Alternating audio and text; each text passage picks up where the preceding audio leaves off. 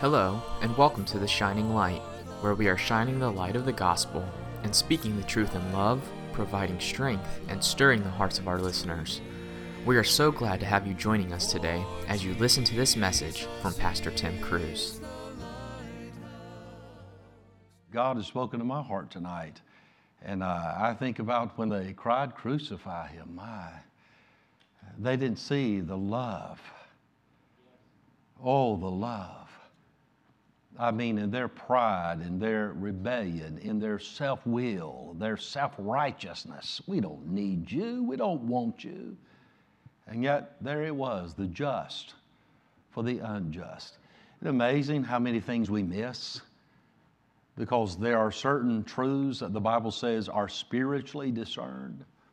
We have to have an open heart and an open mind to receive the truth of God.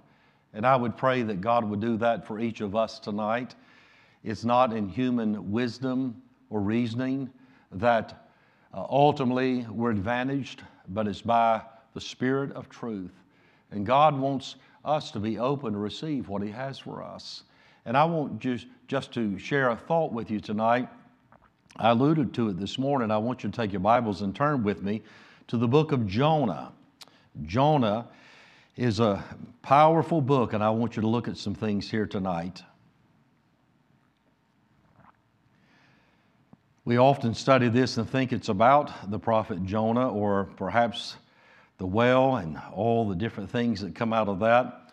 But really, the main character in this book of the Bible is God, the Lord Himself, and uh, who He is and what He does, and how we respond to His word and His will for our lives. That's what this book is all about. And uh, the name Jonah means dove. And uh, David even said that in Psalm 11. He said, I wish I would, could be like a dove that would just uh, flee into his mountain. I would just get away from here. And that was the instinct of Jonah to just uh, leave, to fly away, as it were. And some of us, if we're not careful, that's something that we need to recognize in ourselves that God wants to help us with there has to be some stability in the service of the Lord. We can't just be uh, flittering back and forth. That's the way they were, even as silly doves.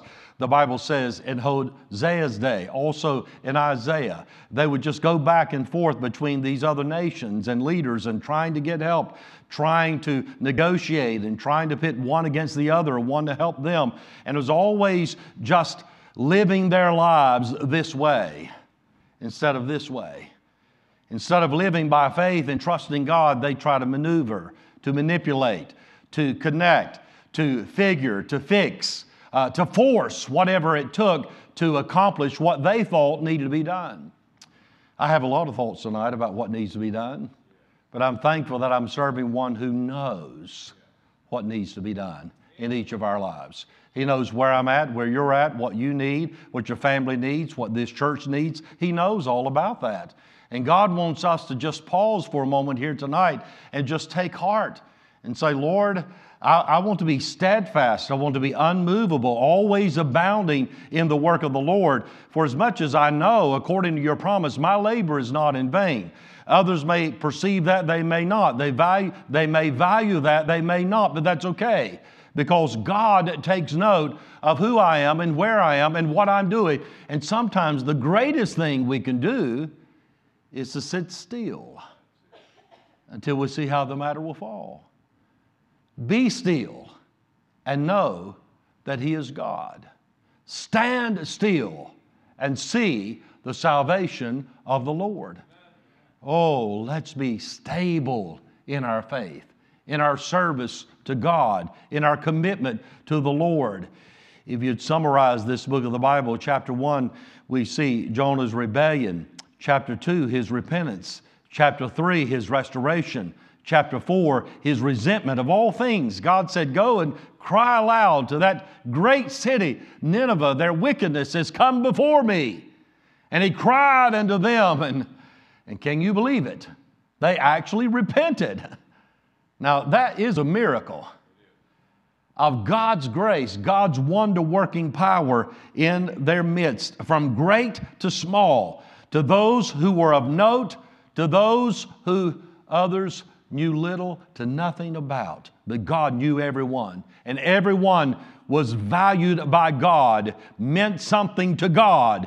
And as he cried mightily unto them, against them, yet 40 days, and Nineveh shall be overthrown. The Bible says in chapter 3 and verse 5 so the people of Nineveh believed God. They believed God. Faith comes by hearing, and hearing by what? The Word of God. He proclaimed the Word of God to them. That's all he said. And by the way, I know we need to get deeper and we need to study the Word of God, and all that's important and definitely has its place. But never underestimate the power of God's Word. A phrase, a sentence. If it's God's Word, it is authoritative, it has power. Thus saith the Lord. If God said it, it's a living word from God, forever settled in heaven. It has power to quicken, to make alive. This is the Word of God. And then, after they repented, into chapter 4, Jonah was just so grieved. Isn't that amazing? I want to be happy when God's at work, don't you? I see prayers being answered, needs being met, people being encouraged. Do you realize how many people are discouraged today? They're living this way. They're looking at life this way. They're trying to figure, they're trying to think ahead. And, and, uh, and I'm reading reports like you are, where we're headed economically and, and uh, all the different things we're facing with fuel and, and uh, supply chain and some of that we're living right now. And there are concerns. But I'm thankful that I'm not left in this world alone to myself, to my own devices. I have a God who's with me, who goes before me, and He's at work in this world. I'm praying He'll work in my life. In many ways, He is. Oftentimes, we don't recognize, we don't see, but He is at work. And when we see Him work in other people's lives, that reminds us that as He's doing for them what He's done for others, He can do for us, right? God is at work. Let's take heart tonight. Let's live by faith. Let's trust the Lord. Let's get some stability. Let's rejoice in what God does for others. He was so grieved. Even the Bible says in chapter 4 in verse 1 but it displeased Jonah exceedingly, and he was very angry, even. Imagine that. But what a testimony he gave in his anger as to the heart and the character of God. He says in the latter part of verse 2 For I knew, underline that, I knew, this is something I knew to be true about the true and living God. For I knew that thou art a gracious God and merciful, slow to anger, and of great kindness, and repentest thee of the evil. I'm glad he is. He's like, I, I, I, know who you are, God. I just knew if they humbled themselves, you would forgive them. I just knew it. Aren't you glad? He'll forgive you and me if we but humble ourselves. Aren't you thankful this is who He is? He repentest, or the Bible says, repentest thee of the evil. The thought there is this God doesn't change, but God responds to our response to Him. God says, All right, judgment's coming. They humbled themselves and repented. They turned to God from their sin. So God turned away from his wrath and judgment upon them because of their sin. amazing? See, God doesn't change, but he responds to our response to him. He said, At what instant? Jeremiah 18. He said, When I purpose to bless a nation, if that nation will turn away from me, then I'll turn away my blessing. But at what instant, if a nation that I determine to judge, to chasten for their sin, if they will turn away from their sin unto me, I'll turn away my judgment upon them. We have more to do with the outcome of our lives than we think. We're not at the mercy of fate, we're at the mercy of an all merciful God who will show mercy to those who humble themselves. When we turn to God in our hearts, God turns away from his chastening. Jonah said, I knew this to be true about you. I knew if they'd humble themselves and repent, you'd forgive them. But of all things, they don't deserve it. they're so vicious, barbaric, the way they would treat their enemies. Amazing what you read about the vicious and violent ways they would not just persecute them, but just slay them, torture them. He said, in essence, if anyone didn't deserve forgiveness, these are the people. I'm so upset that you just act like, okay, I forgive you, it's over. Let's be reminded tonight we're in that crowd too. Of all people who don't deserve forgiveness, that's you and that's me. Let's quit thinking that we deserve it and others don't. There is none good. No, not one.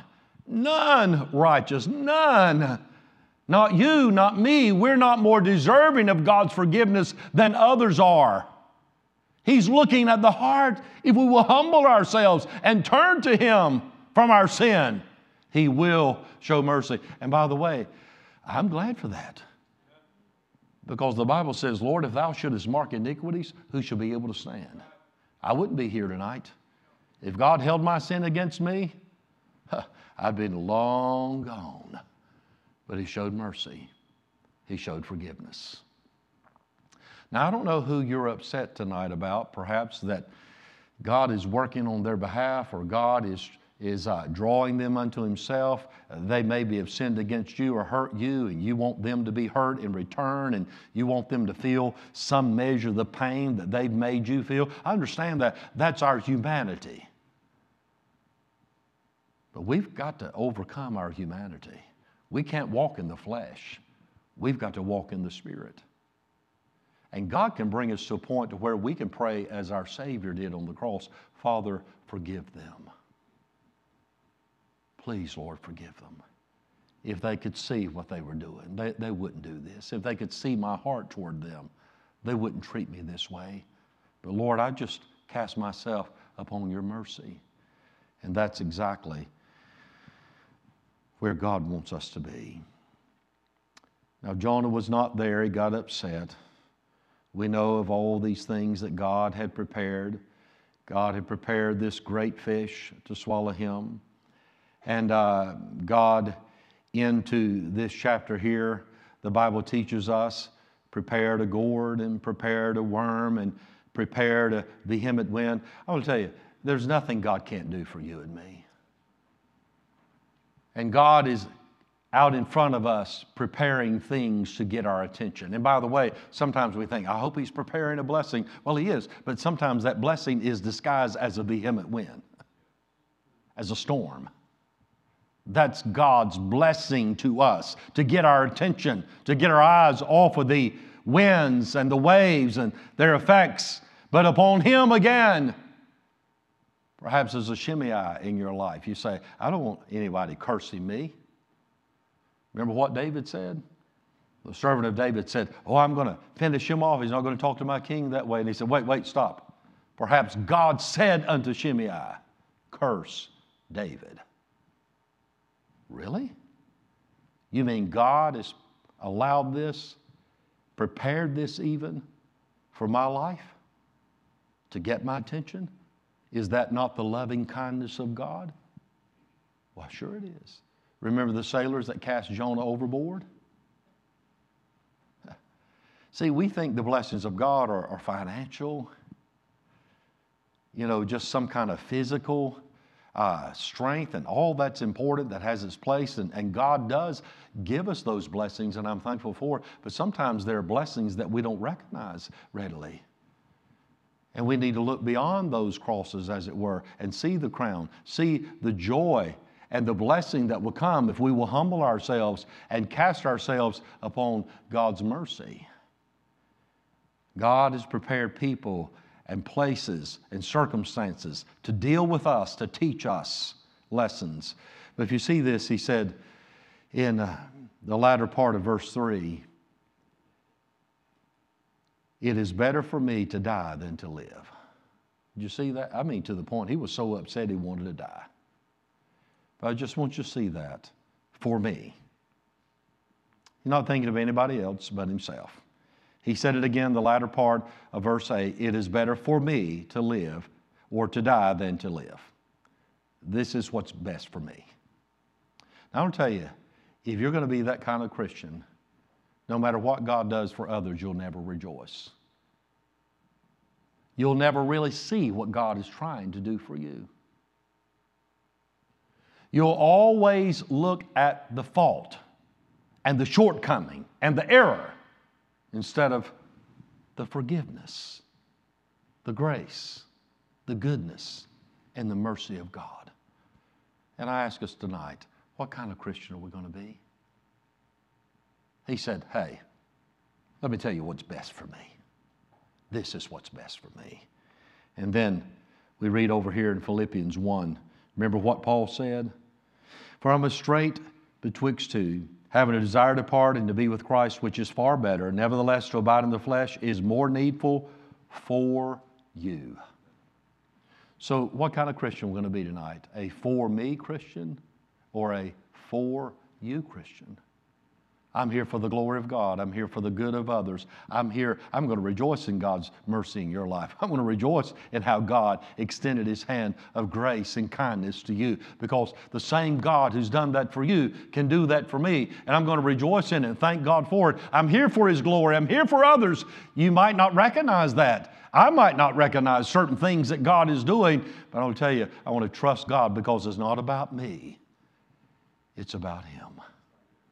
That's the kind of life God wants us to live. That's the kind of life I want to live. As you sung that song tonight, I was thinking about all that love in Jesus' heart. They should have cried, Holy. Thank you, Lord. They should have fallen on their knees and worshiped and blessed His holy name. But instead, they cried, Crucify Him. I'll tell you, that's that self serving, self righteous spirit that says, hey, if I'm not advantaged, I don't care that anyone else is. In fact, I'd rather they not be. God deliver us. You know, one of the greatest victories God will give you and me is when He helps us to get over ourselves. You think, is this person, that person, this situation? No, no, no, no. Your greatest challenge, my greatest challenge tonight, is myself. God, deliver me from me. Help me to see who you are and what you've done in my life. As y'all sung that, I thought about that tonight in Hebrews chapter 11. You remember what they did to the prophets? I mean, they mocked them, they scoffed them, sawed, sawn and asunder, the Bible says, hung upside down. And then God gives us in parenthesis there, of whom the world was not worthy. If they could have just seen their heart. May God speak to us tonight and say, Lord, help me to look beyond what I think I'm seeing in my heart, what I need, what I want, make it all about me, because oftentimes we're not seeing our heart as God sees it. But Lord, help me to look beyond my own heart, as it were. Help me to see your heart, Lord your heart in this storm, in this circumstance, in this trial, in this opposition, whatever it may be. Lord, help me to see your heart. But then, Lord, help others, if my heart is right with you, to see my heart toward them. Not just in what I say, but what I do.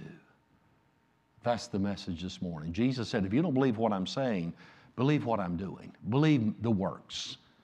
Because I want to tell you this that what I'm doing corresponds exactly with what I'm saying and what I'm claiming. Who are you going to show the heart of God to this week?